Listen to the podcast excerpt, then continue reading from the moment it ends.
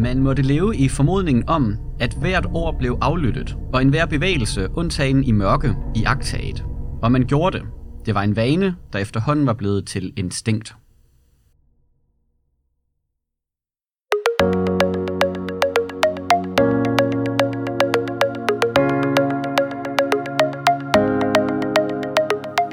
Velkommen til Æseløre, Ringsted Biblioteks podcast om bøger.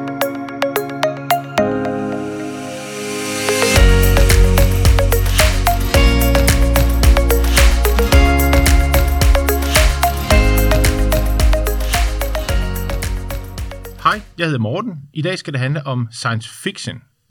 Jeg har besøg i studiet af mine kollegaer Philip og Sanne, som hver har tre bøger med. Velkommen til jer. Tak. Tak. Man kan argumentere for, at science fiction-genren strækker sig langt tilbage i litteraturhistorien, men begrebet science fiction blev først benyttet i 1929 af amerikaneren Hugo Gernsback, der var redaktør for det amerikanske magasin Science Wonder Stories. Nogle af kendetegnene ved science fiction er, at fortællingen foregår i højteknologiske fremtidssamfund, der kan optræde rumrejser, tidsrejser, væsener fra andre kloder, robotter, kunstig intelligens, eller det kan handle om jordens fremtid, eller sågar om jordens undergang. Science fiction-genren er efterhånden blevet en paraply, der fagner over mange undergenre. Herhjemme, øh, der lider genren lidt under, at der bliver oversat for lidt, men det kan vi tale om senere. Først kunne jeg godt tænke mig, at vi skulle have nogle titler på bordet, og du lægger ud, Sanne. Hvad har du med som den første bog? Jeg har en bog med, der hedder Clara og Solen, som er skrevet af Kazuo Ishiguro.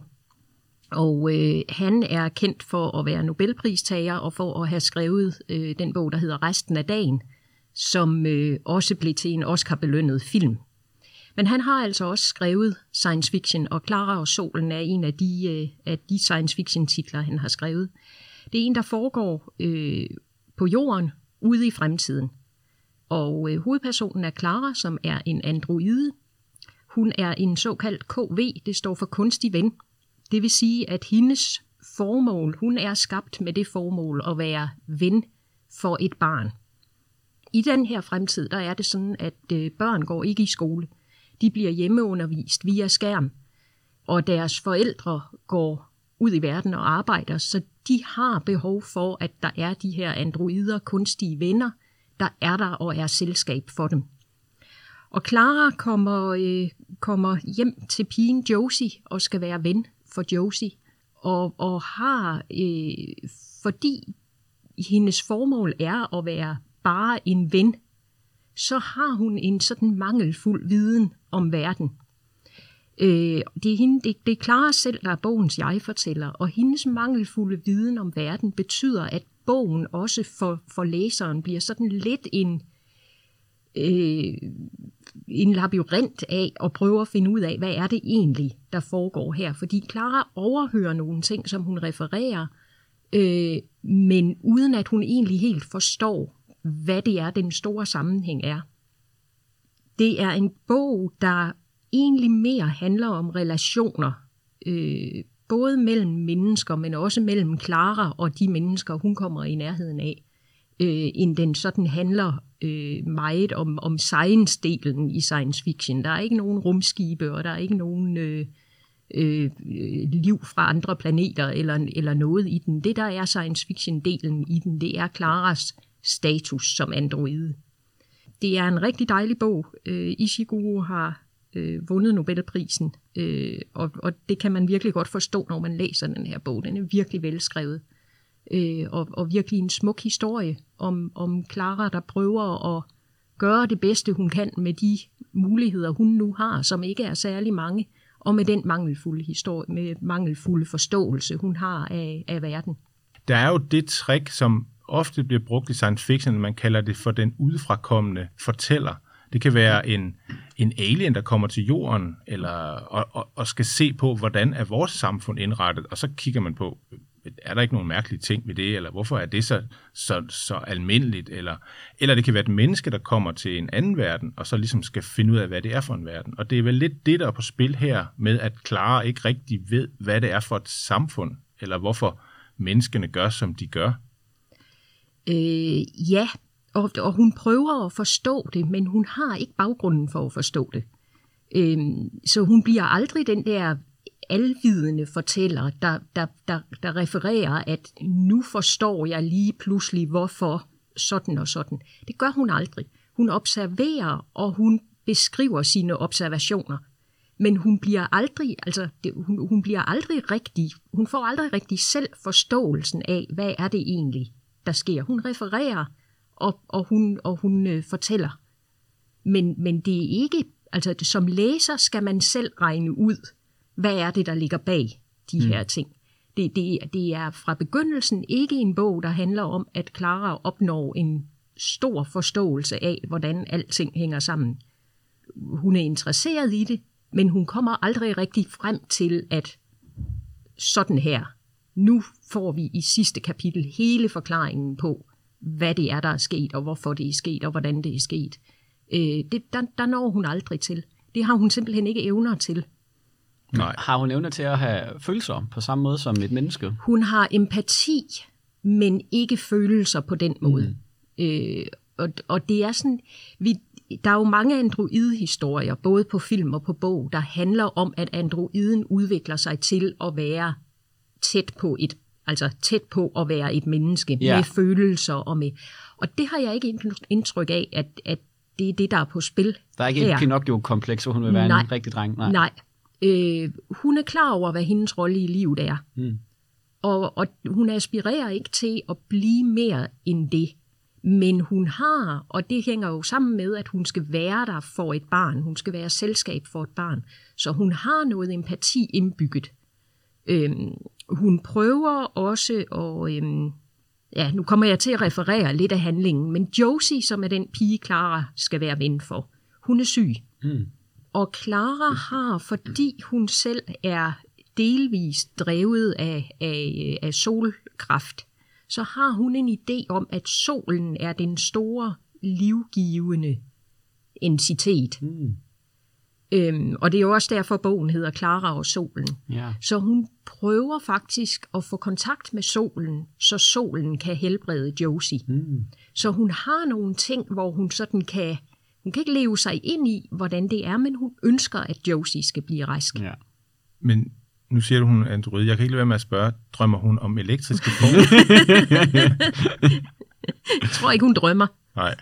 Har hun humor? Det er jo så også øh, altid et springende punkt. Nej, det har hun ikke. Nej. Øh, ikke, ikke, ikke på den måde.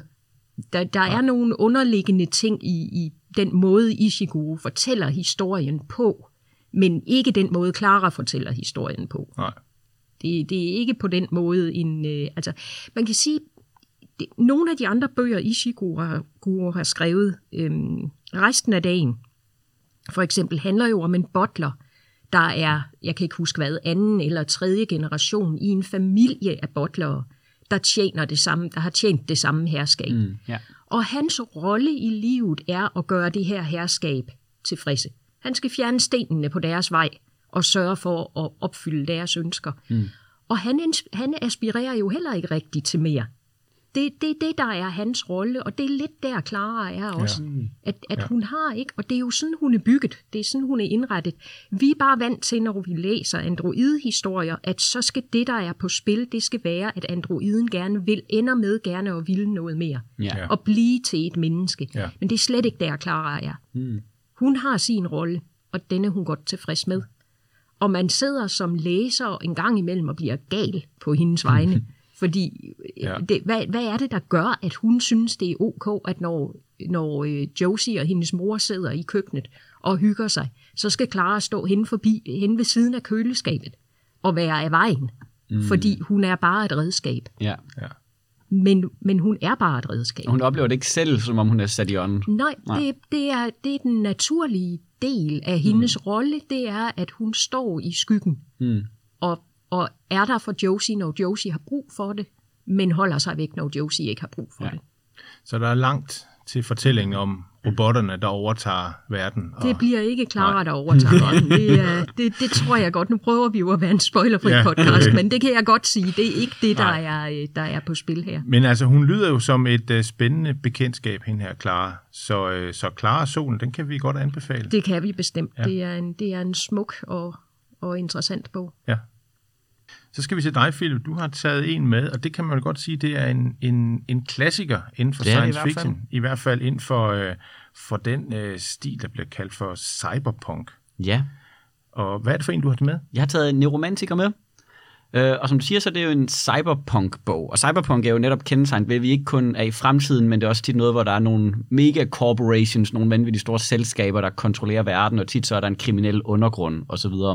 Og det er lige der, vi er i Neuromantiker, hvor vi følger hovedpersonen Case, som der lever i Japan. Og Case han har en baggrundshistorie som sådan en hacker, der kunne koble sig til internettet, og så var han sådan en data der stjal vigtige informationer. Men allerede før bogen startede, der har han så prøvet at berøve hans arbejdsgiver, som har straffet ham ikke ved at slå ham ihjel, men ved ligesom at ødelægge hans nervesystem på en måde, så han ikke længere kan koble sig til internettet.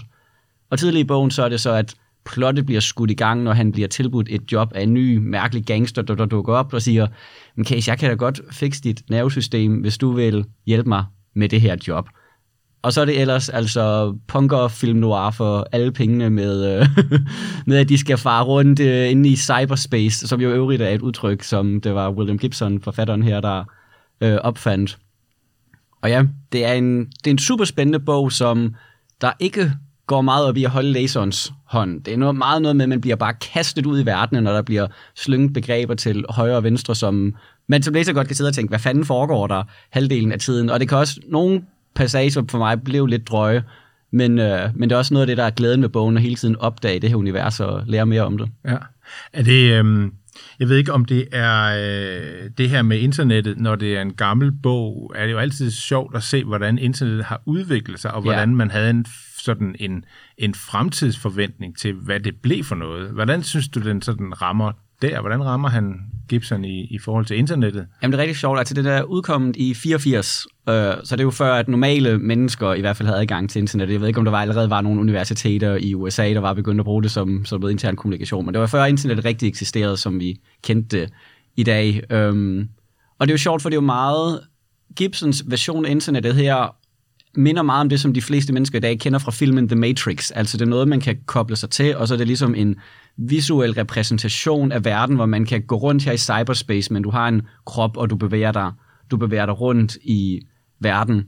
Øhm, men det er jo sjovt at tage betragtning af, hvor tidligt han var ude med det, at sådan noget som datasikkerhed, og at man kan gå og stjæle hinandens informationer og lave hackerangreb og sådan noget, det er noget, der er lige så relevant, bogstaveligt talt, i dag, ja, og nok kun bliver mere relevant for hver dag, der går. Så på nogle områder kan man sige, okay, det var ikke helt den fasong, internettet endte med at tage, og på andre måder virker det næsten profetisk, hvor, Altså, hvor frem i skoen han er. Og ja. det er sjovt, han skrev bogen på et skrivemaskine, altså han havde ikke ja. selv en computer, så det, det er meget imponerende, mange af de ting, han har ramt ja. så rigtigt.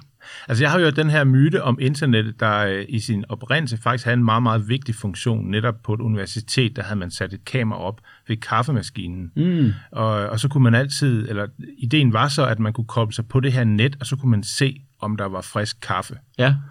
Og det er, det er jo det, man tænker, ja, det er nørder, der har lavet det her, ikke? Ja. Men, men meget vigtige ting, ikke? Ja. Det er vigtigt at vide, om der er er kaffe på, i stedet ja. for at man går ned, så er der ikke kaffe på.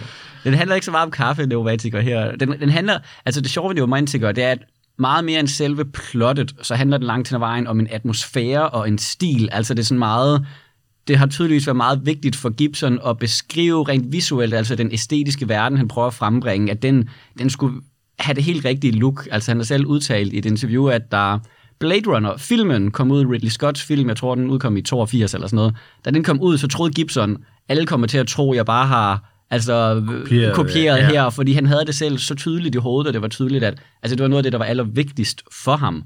Og det er også, altså alle navnene for karaktererne i bogen, det er sådan noget som Case, Rats og Zone og Wage, og de bor i Sprawl, og de er på bare en chat. Altså det hele er sådan lidt edgy og cool, uh, korte sejstavelser. Det, det er tydeligt, det har været noget af det allervigtigste. Og det er også noget af det, man nyder, når man læser bogen. Ja, det er også det, man kunne sagtens forestille sig, at der var en Blade Runner med som en del af personerne. Ja. Men det er interessant, hvordan du uh, fortæller den her, den her fortælling. Er jo, er jo et eller andet sted, kunne man godt se den i en i en fantasy-setting, hvor det var en troldmand. På den måde er, er science fiction og fantasy jo beslægtet på mange Ja. måder.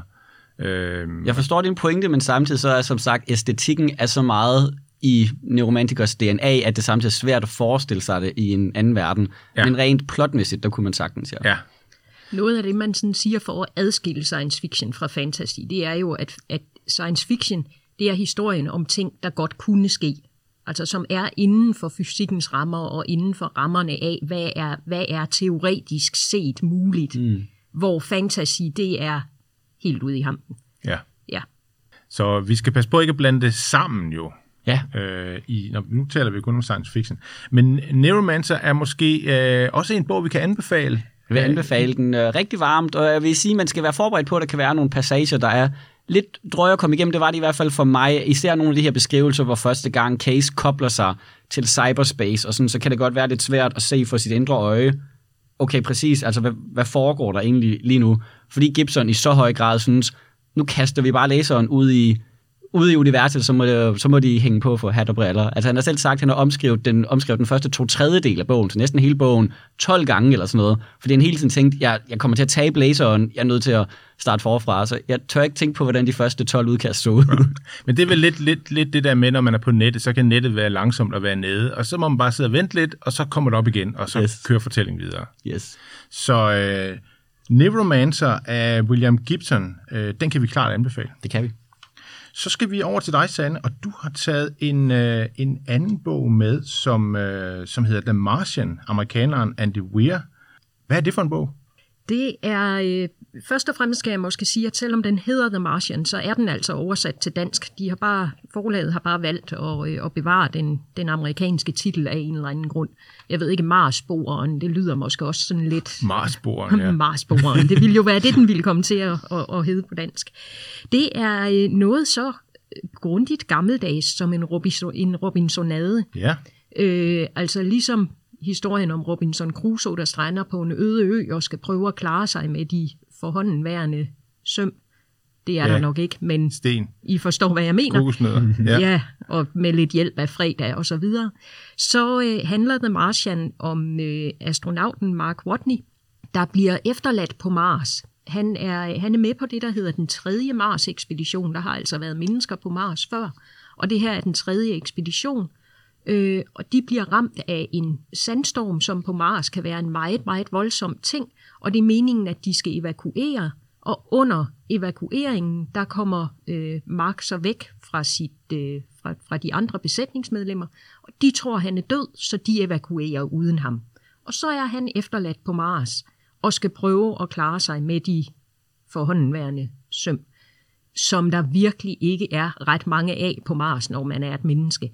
Han har jo selvfølgelig resterne af det habitat, de har haft med deroppe, og han har Øh, øh, de redskaber og de øh, øh, køretøjer og sådan noget, som ekspeditionen har haft med. Noget af det er blevet ødelagt i sandstormen, noget af det kan han reparere, noget af det er, øh, er, er bare væk.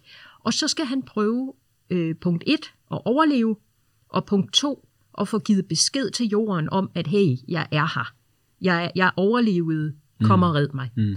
Og det er i bund og grund det, bogen handler om. Det er hans øh, først øh, sådan forsøg på umiddelbar overlevelse, og så hvordan han får kontaktet jorden og får givet besked om, at han er, han er i live, øh, og hvordan han så jo skal prøve at overleve, indtil han kan blive reddet.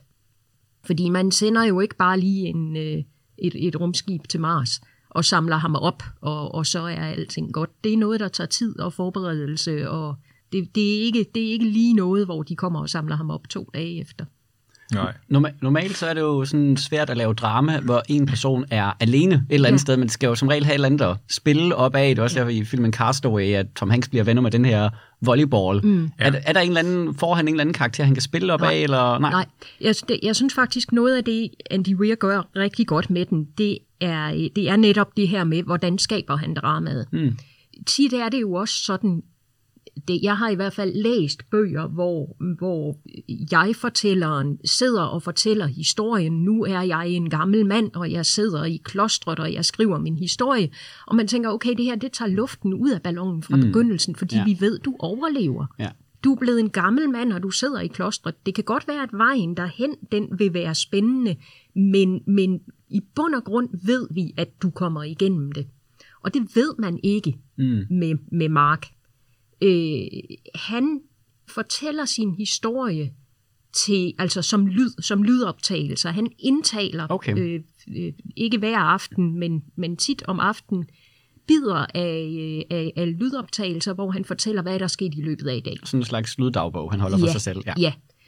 Og vi ved ikke, om den her lyddagbog, den er blevet skrevet ned, fordi han selv er kommet tilbage til jorden og er blevet reddet, eller fordi den er blevet fundet af den fjerde, eller femte, mm. eller syvende, eller tiende, for den sags skyld, Mars-ekspedition. Ja.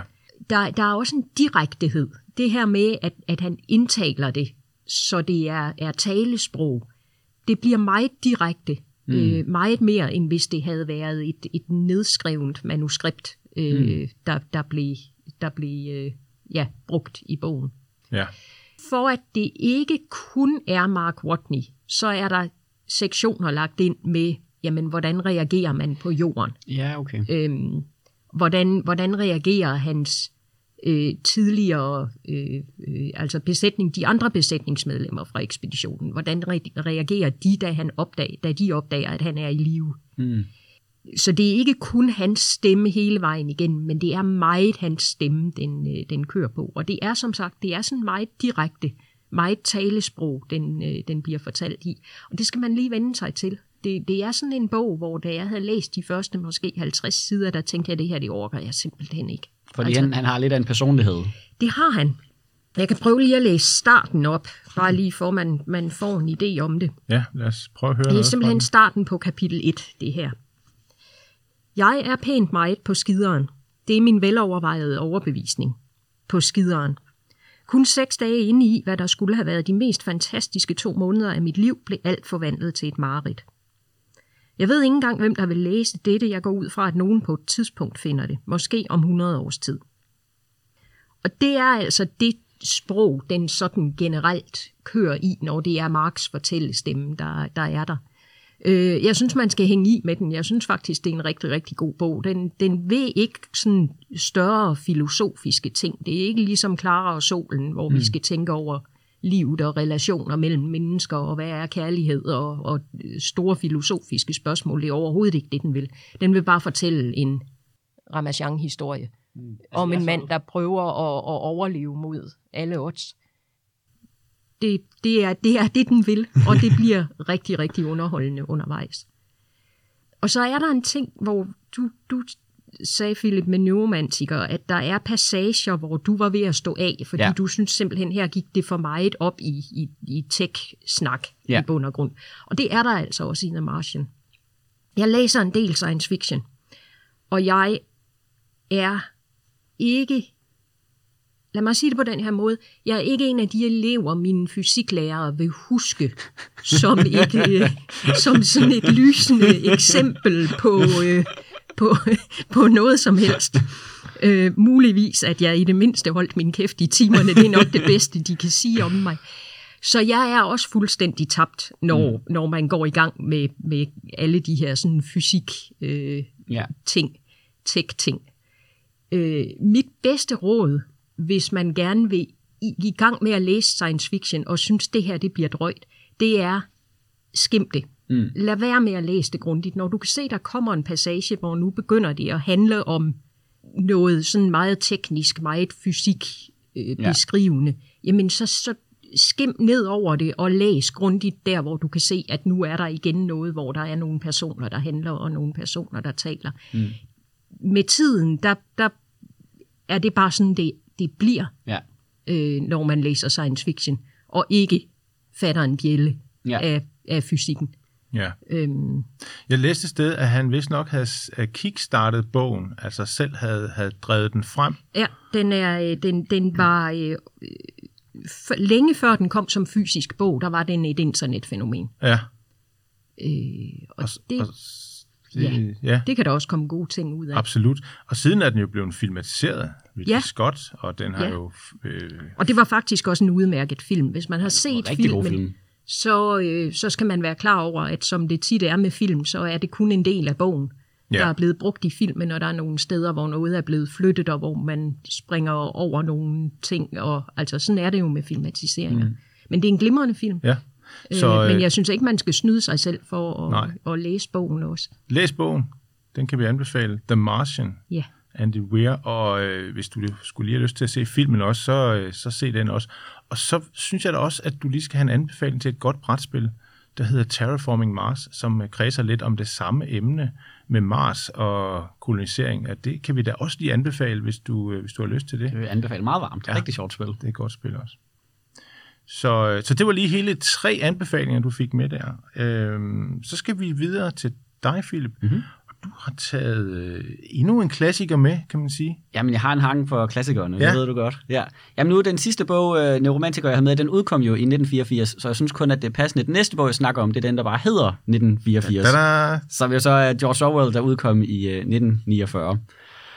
Og det er jo omtrent så langt, man kan komme fra neuromantikere ellers, altså så muligt inden for science fiction-genren. I hvert fald i hvert fald en type, i, i den forstand, hvad for en type bog, vi har med at gøre.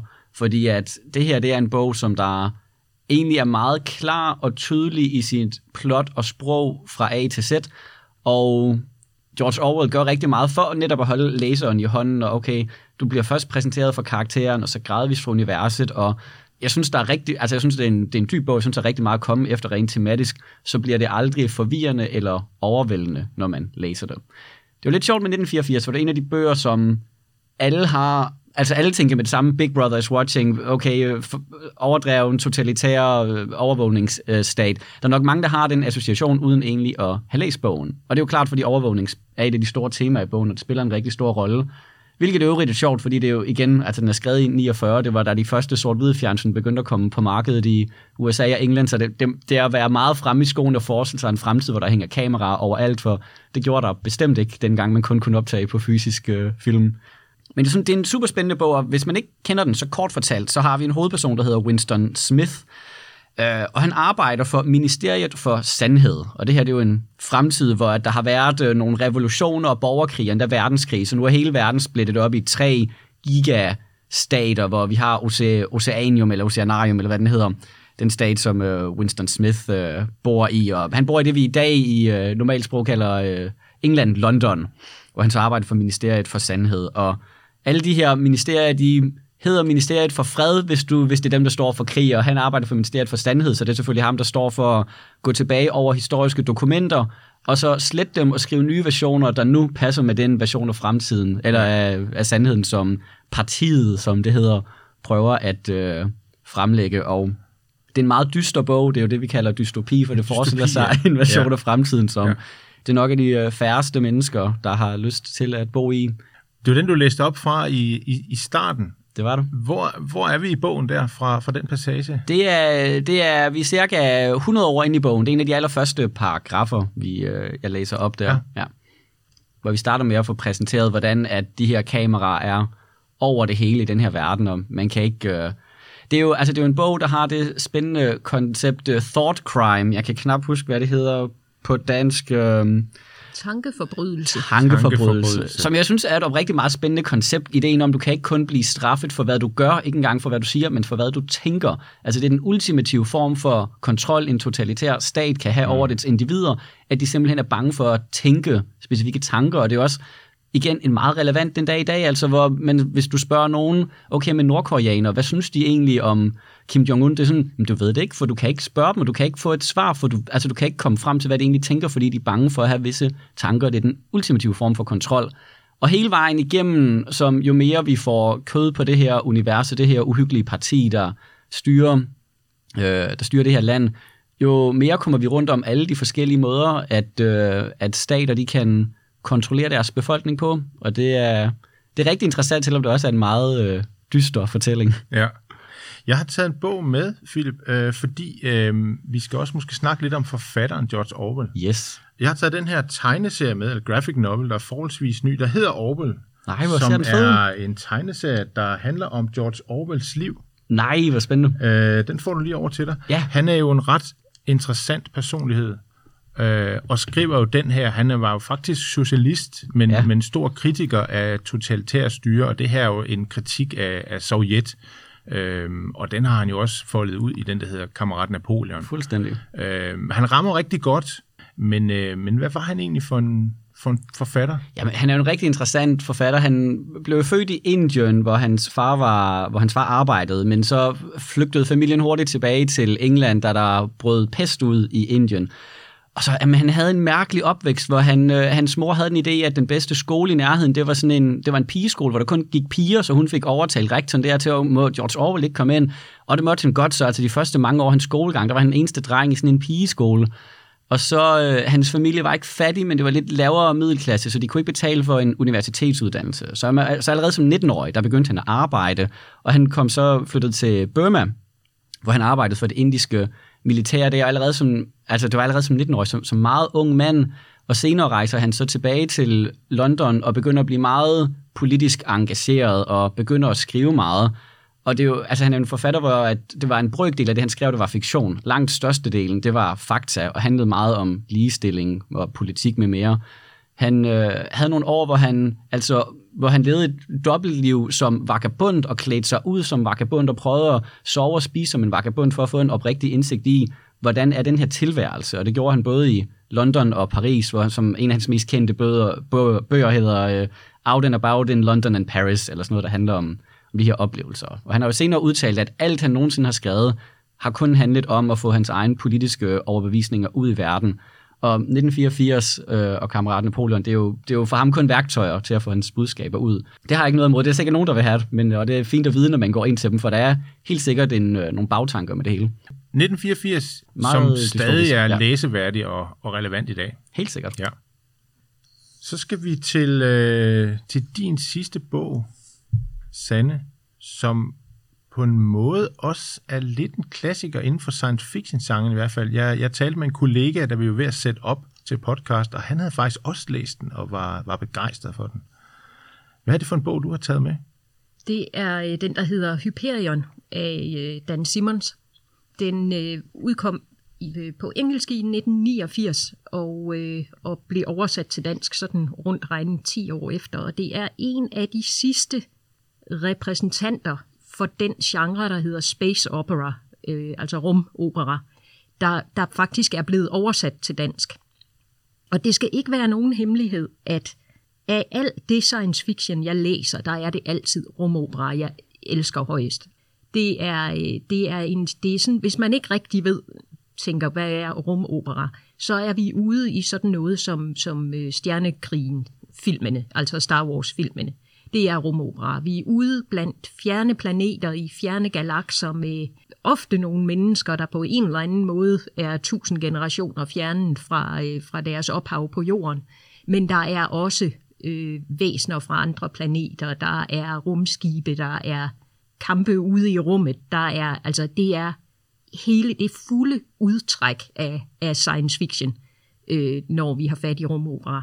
Og så er det tit nogle meget sådan store episke historier. Det handler om intet mindre end menneskehedens overlevelse, eller det handler om, øh, om øh, øh, dynastier øh, igennem, igennem tid. Eller, altså det er, nogle, det er nogle meget store, brede pensler, der bliver malet med i, øh, i rumopera.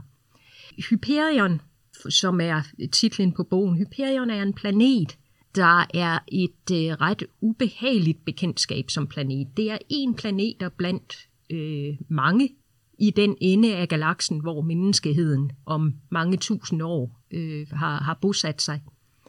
Øh, det er ikke en særlig vigtig planet. Det, det er sådan lidt et, et, øh, sådan lidt et udsted. Den er blandt andet ikke integreret i den sådan... Man kan rejse mellem planeterne med portaler. Mm. Men Hyperion har ikke en portal, fordi det er den simpelthen ikke vigtig nok til. Så hvis, hvis man skal til Hyperion, så rejser man med rumskib, og det tager længere tid. Den producerer heller ikke rigtig noget. Det er sådan lidt, lidt en, en, en, en trist planet. Ubehagelig på den måde, at den dels har øh, det, der bliver kaldt flammeskove, tror jeg, det er oversat til på dansk. Og det er altså øh, med træer, der udleder elektricitet. Øh, så man skal ikke blive fanget midt i sådan en elektricitetsstorm, fordi så bliver man ristet. Den har også, og det er sådan set det, der gør, at den som planet er interessant, så har den det, der bliver kaldt tidsgravene, som er et monumentalt bygningsværk, øh, som er millioner af år gammelt. Det, det er simpelthen fra en civilisation, som ikke er menneskelig, og som ingen rigtig ved, hvor kom fra, eller hvad ville, eller hvorfor de byggede tidsgravene. Det har været sådan, at man har kunnet øh, nærme sig tidsgravene, og der har været arkeologiske ekspeditioner til dem.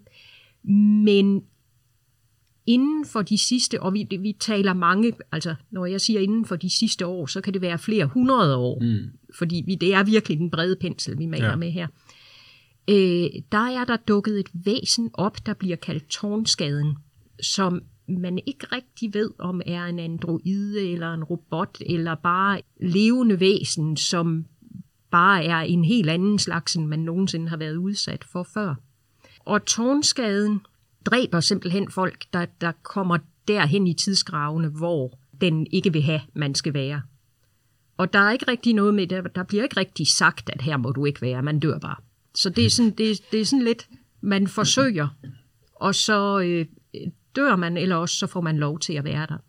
Og over mange, mange år, der har tårnskaden udvidet sit, øh, øh, det, område, hvor man ikke må komme. Så nu er det efterhånden sådan, at man slet ikke kan komme i nærheden af tidsgravene, og det er efterhånden også sådan, at der er rygter om, at tårnskaden er begyndt at bevæge sig ud på planeten Hyperion, så den ikke kun er i området med tidsgravene længere. Der er blevet bygget en øh, religion op omkring tårnskaden, som øh, er en ret dominerende religion, både på Hyperion, men også på alle de andre planeter, der er i, i det her forbund af, af planeter. Den religion har en, jeg ved ikke om jeg skal kalde det en idé, eller en påstand, eller en myte, eller, eller hvad det er, om at man kan sende syv, præcis syv pilgrimme afsted til tidsgravene, så vil tårnskaden slå de seks af dem ihjel, og den syvende får et ønske opfyldt. Hmm. Det vi så følger, det er sådan en hmm. pilgrimsrejse. Hmm. Så hvor vi har syv mennesker i et rumskib på vej til Hyperion, og de beslutter sig så for, at for ligesom at fordrive tiden, mens de rejser, så fortæller de hver deres historie om, hmm. hvorfor det er, de lige nøjagtigt vil tage til tidsgravene og tage chancen med at, at få et ønske opfyldt øh, af, af tårnskaden. Ja. Og det er vigtigt at sige, at der er ingen, der ved, om det reelt er rigtigt. Mm. Altså, det kan også være, at alle syv bare bliver slagtet. Mm. Øh, men, men den her religion har en interesse i at blive ved med ligesom at holde gryden i kog, så derfor siger de, at jamen, du får et ønske opfyldt, hvis du er den ene, der overlever. Ja. Der er reelt ingen, der ved, om nogen overlever. Nej, det er lidt sats. Det må man sige. Ja. Man gør det, når man er, når man er desperat. Men det er jo allerede en god opskrift for alle de karakterer, der vil sige ja til sådan en mission, må nødvendigvis have nogle spændende baggrundshistorier. Nogle fantastiske ja. historier, og det, og det er så det, den her bog, det er første del af en serie på fire, skal jeg, skal jeg lige sige. Og den her, den består altså af dels de her syv pilgrimes historier, som de fortæller til hinanden, og så dels baggrundshistorien, som er, at der er også nogle, øh, nogle rumvæsener involveret, der hedder noget så fantastisk som ytterne. det, jeg tror kun, det er et udtryk, man opfinder, hvis man, øh, hvis man oversætter en bog i 80'erne eller 90'erne. Ja, ja, ytterne. Som, som er en trussel mod det her forbund af, af planeter. Så der er også sådan et, et, et lidt større baggrundstæppe, men, men også den her helt nære med, med de syv pilgrims individuelle historier. Så der fik vi præsenteret Space-operaen. Det var vanvittigt mange ord, uden at sige ret meget om, hvad handlingen i bogen ja. reelt er. Men, og... men det, er, det er virkelig en bog, jeg synes, man øh, Men man vi forsøger læse. også at pire til, at du ja, selv skal læse bogen det, og få det er rigtigt. svarene. Jeg har praktisk talt ingenting afsløret om, hvad, der, hvad der sker. Det der med at lade, lade et, et en gruppe af mennesker fortælle deres historie i, i et afgrænset område eller, eller i en eller anden defineret sammenhæng, det kender vi jo også fra andre sådan store litterære værker. Der er jo i hvert fald en, en meget gammel klassiker, der hedder Canterbury-fortællingerne af, af Chaucer, Ja. som, som har den samme idé, hvor det er en, øh, en gruppe. Jeg tror ikke, de har noget med hende, altså de kender ikke hinanden i forvejen. De sidder på en kro Ja. og er blevet De- spærret inde, fordi pesten raser udenfor. Ja. Ja, Og de er også på en eller anden form for pilgrimsrejse. Jo. men, men ikke, ikke mod det samme mål. Det kan jeg ikke huske. Nej, det er jo også ligegyldigt. Men de sidder også og fortæller deres, ja. deres Ja. individuelle historier. Jeg synes, noget af det, Dan Simons gør vældig godt, det er, at de her syv individuelle historier, de har også syv meget forskellige stemmer. Han har virkelig gjort noget ud af, at det er forskellige mennesker, der fortæller historierne.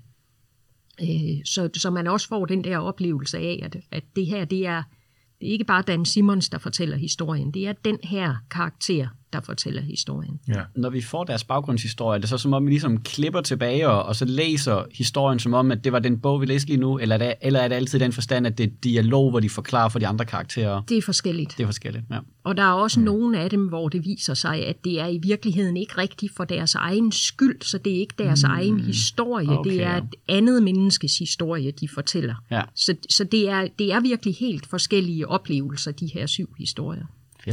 Så der er også noget stilistisk Ja. interessant ved Ja, bogen. Ja. det synes jeg, der er.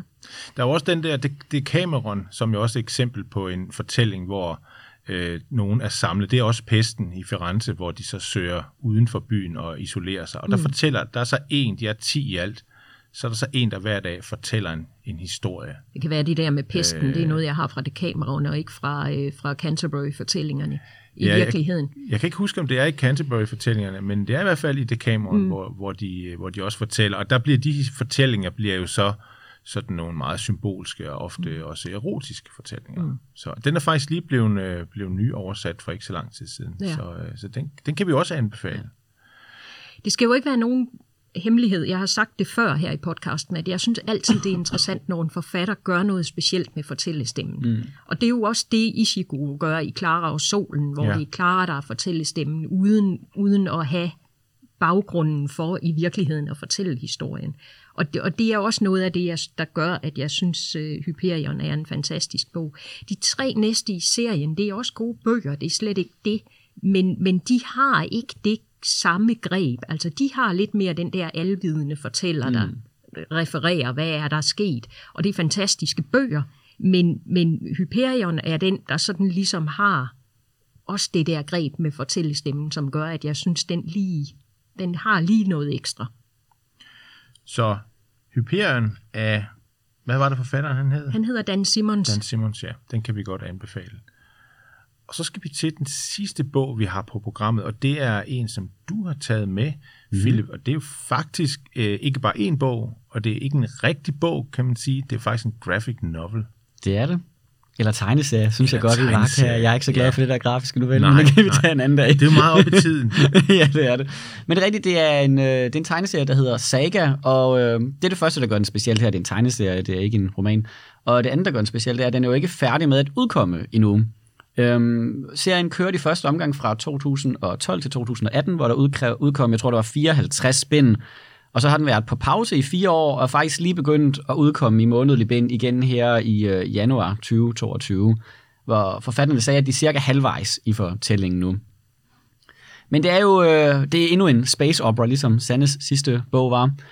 Og ja, men kort fortalt, så har vi det, er- altså det er Ringenes Herre, der møder Star Wars, der møder Romeo og Julie. Vi har to planeter, der er i krig, og så er der en alien fra hver planet, der forelsker sig hinanden, og serien starter simpelthen med den store fødselsscene, hvor at moren ligger der og presser vores nye alien baby ud, og så kommer der ellers soldater fra den ene planet, som der er sådan nogle magikere, og prøver at slås med dem, og så kommer der soldater fra den anden planet, som er sådan nogle mere teknologisk overlegne nogen, og så er der en kæmpe kamp lige i det allerførste kapitel, og så ender det så med, at de ellers flygter vores lille mini-familie her, og så er historien ellers skudt i gang, og det er bare bang for alle pengene. Altså, der er aliens, der er robotter, der er planeter, der er action, cliffhanger, det er ligesom komedie, action, roadtrip, tragedie, det er, det er en god cocktail, der indeholder alt en god underholdende historie kan indeholde. Og for mig er det nemlig det er især underholdningsværdien, der bare er så spektakulær her. Altså, jeg, jeg kan bedst sige det sådan, jeg hader at flyve, og jeg begyndte at læse Saga, jeg havde købt den, da jeg var i USA for at besøge min bror, og jeg begyndte så at, at læse den på flyturen hjem, og sådan en 8 timers flytur, altså det gik bare sådan der, for man sad bare, og jeg blev bare så opslugt af historierne. Der var ikke noget øh, turbulens eller kvalvel, noget, der kunne rive mig tilbage i virkeligheden. Det er simpelthen bare en vanvittigt underholdende historie, hvor der ikke... Øh, der er ikke sparet på noget, for at sige det sådan. Det er jo også en, kan man ikke kalde det for en space opera også? Fuldstændig, jo. Det kan man absolut godt. Hvordan er, hvordan, hvad vil du sige, øh, tegningerne? Altså, hvordan, øh, hvordan er de? Det er nogle vanvittigt flotte tegninger. Altså, jeg læser ikke mange tegneserier, skal jeg sige, og netop af den grund vil jeg også påstå, at det kan være et godt uh, gateway drug for folk, der godt kunne tænke sig at prøve at læse tegneserier.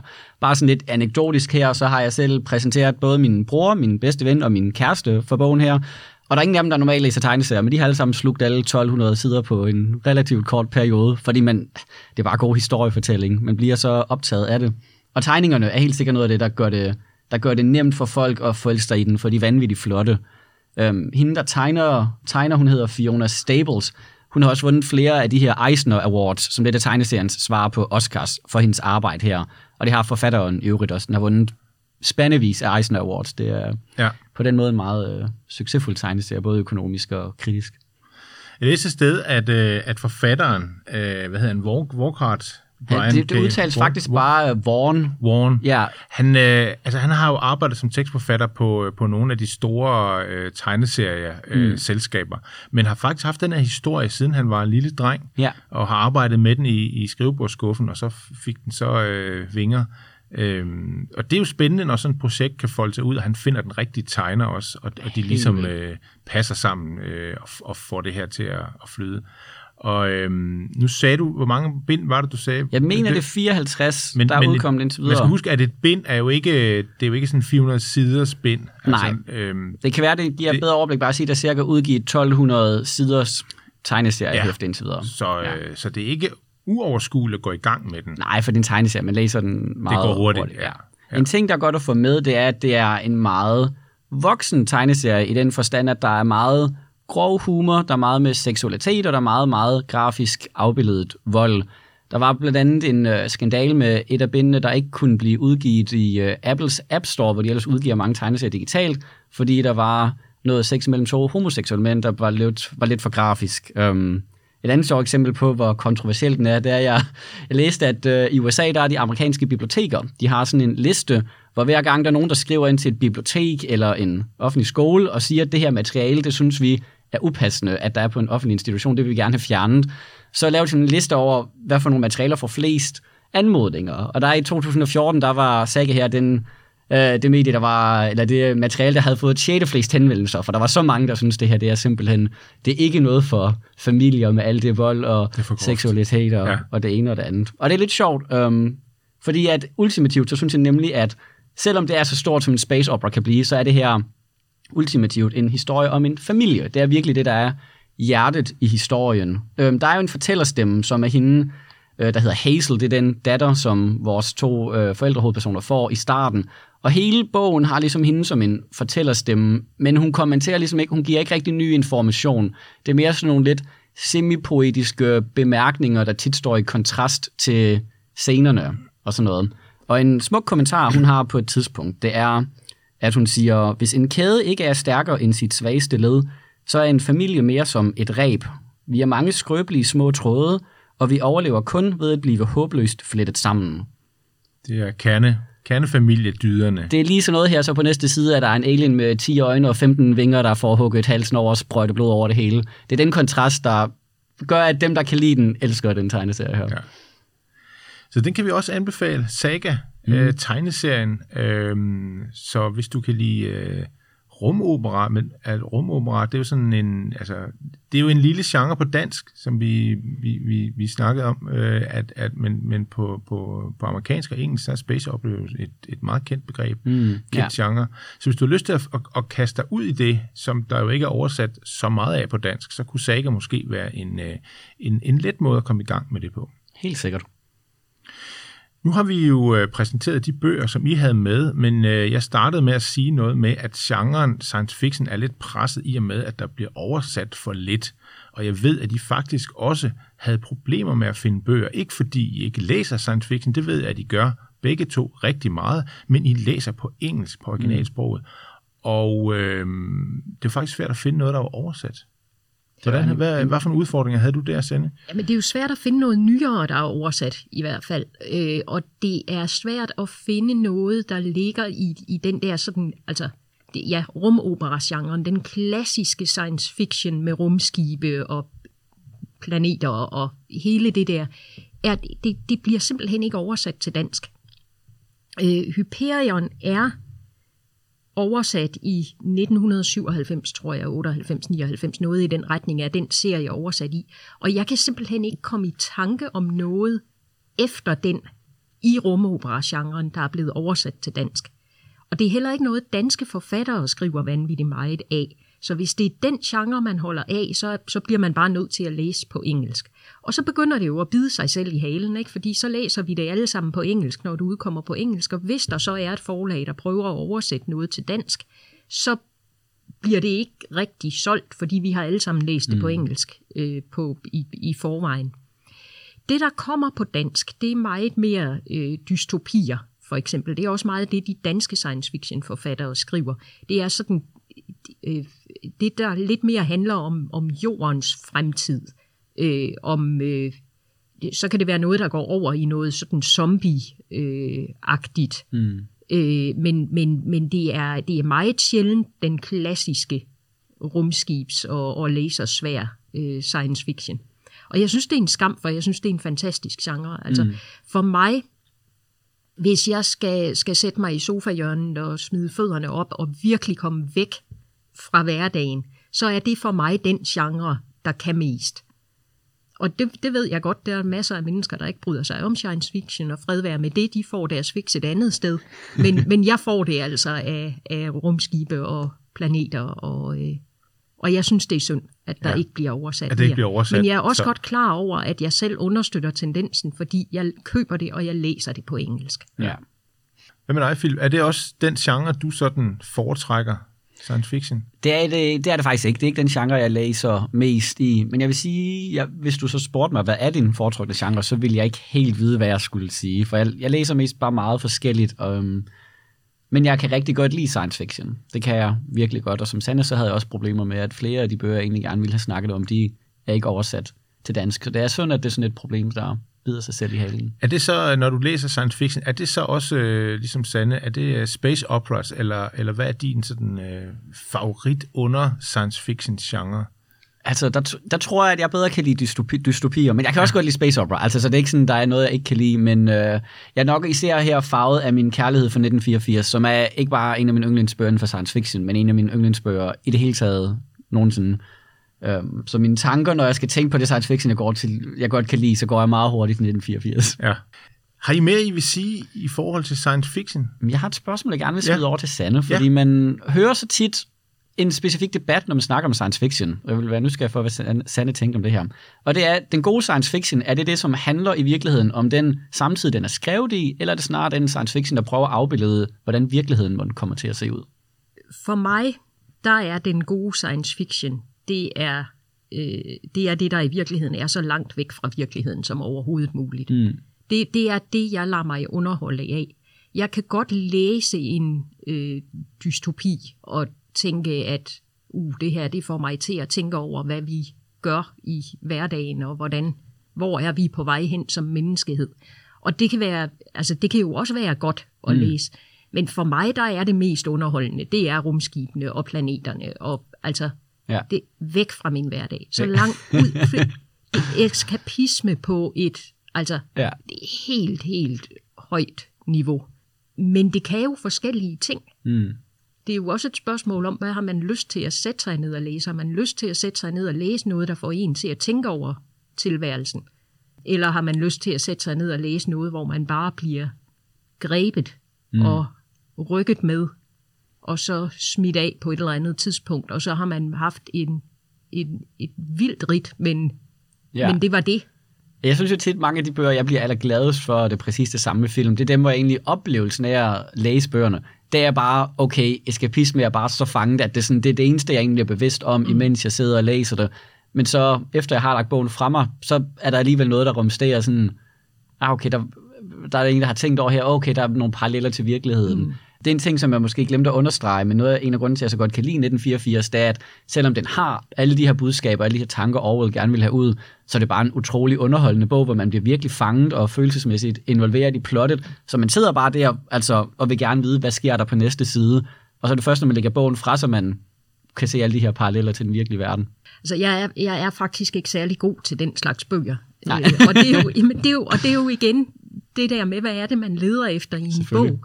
Jeg læser en del faglitteratur, Mm. og der synes jeg, jeg får det, jeg har brug for af, hvor er det, verden er på vej hen, og hvor Ja. er det, vi kommer fra, og hvad er det, øh, det, hvad er det, der er på spil i virkeligheden. Mm. Det, jeg leder efter i skønlitteratur, det er noget, hvor det er bare fuldt blæs ud over stepperne.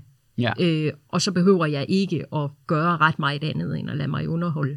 Jeg synes jo, at en af verdens bedste film, det er det, er det femte element, ja. hvor man virkelig bare bliver taget ved struben og flået igennem filmen og, Ja. og spyttet ud bagefter, og man er fuldstændig øh, altså bare blæst bagover af, af, hvor underholdende det er. Helt enig. Men der er jo ikke ret mange sådan filosofiske tanker i den. Det vil jeg heller ikke påstå.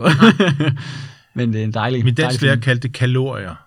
Der er ikke mange kalorier i den bog, Morten, sagde hun ofte til mig. Nej, men der er jo det, der hedder tomme Ja, jeg kalorier. tænker også, det må være tomme kalorier. Det der og det, er jo, metafor. og det øh, er jo tit noget af det, der i hvert fald er øh, Smager bedst. sådan, ja, Skal vi lade det være det, det sidste? En, en lille hyldest til de tomme kalorier. Lad os det.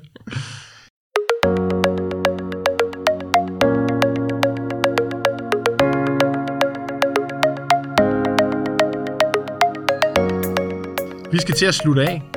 Hvis du har brug for at blive mindet om titler og forfattere, så kan du kigge på vores hjemmeside ringstedbib.dk under inspiration, hvor vi har samlet noterne fra podcasten. Hvis du har spørgsmål eller forslag til litterære genre eller emner, du synes, vi skal tage op, så skriv til podcast Tak for i dag.